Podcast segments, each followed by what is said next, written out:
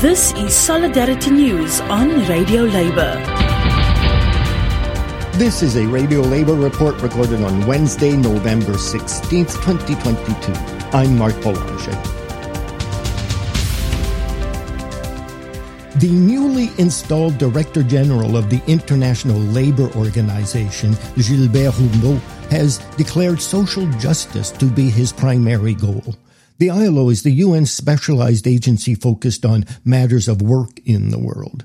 At the core of social justice in the world is the development of social protection plans such as unemployment benefits and maternity leave. In an interview conducted at the ILO's headquarters in Geneva, Mr. Houngbo described his commitment to social justice.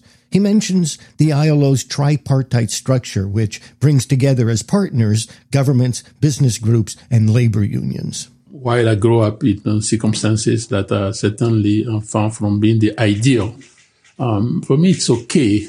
What is not okay is that 50 years later, 60 years later, we still have the same um, challenges in a lot of parts. Although the world has made um, great progress, we still a lot of challenges that I find it unacceptable. And that being said, um, it's going without saying that um, through the whole tripartite approach, we, we need, for me, it goes back to the push for a better social justice.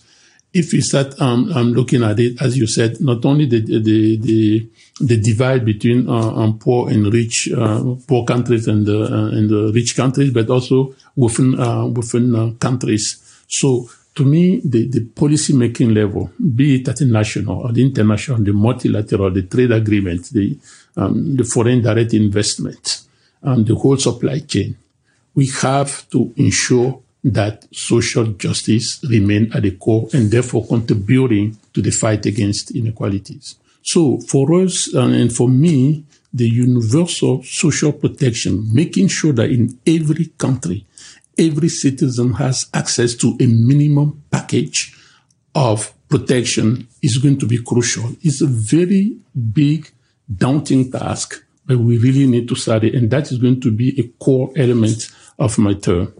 As part of its campaign to promote social justice, the ILO has produced a video on the subject. The COVID 19 pandemic has exposed deep seated inequalities and significant gaps in social protection everywhere.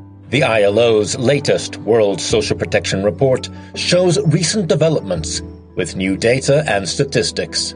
It reveals that only 46.9% of the global population are covered by at least one social protection benefit. This means that barely 18.6% of unemployed workers receive unemployment benefits. Only 26.4% of children and less than 29% of vulnerable persons are covered. A mere third of working age people have access to sickness benefits by law, and only 33.4% of persons with severe disabilities receive disability benefits. While 44.9% of mothers with newborns receive a maternity benefit, 33% of the population are not covered by a social health protection scheme and 22.5% of older persons still receive no pension. However, the pandemic provoked an unparalleled social protection response as a primary tool to protect people's health, jobs, and incomes. But with an uncertain recovery, further social protection spending to ensure social stability is crucial.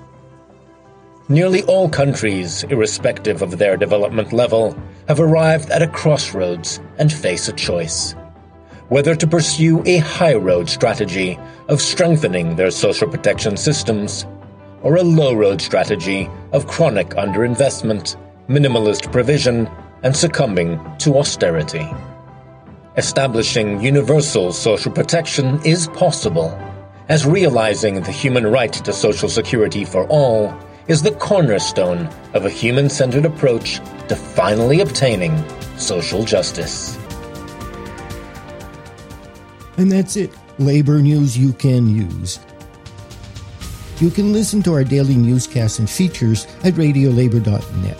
Thank you for listening. And remember, it's all about global solidarity.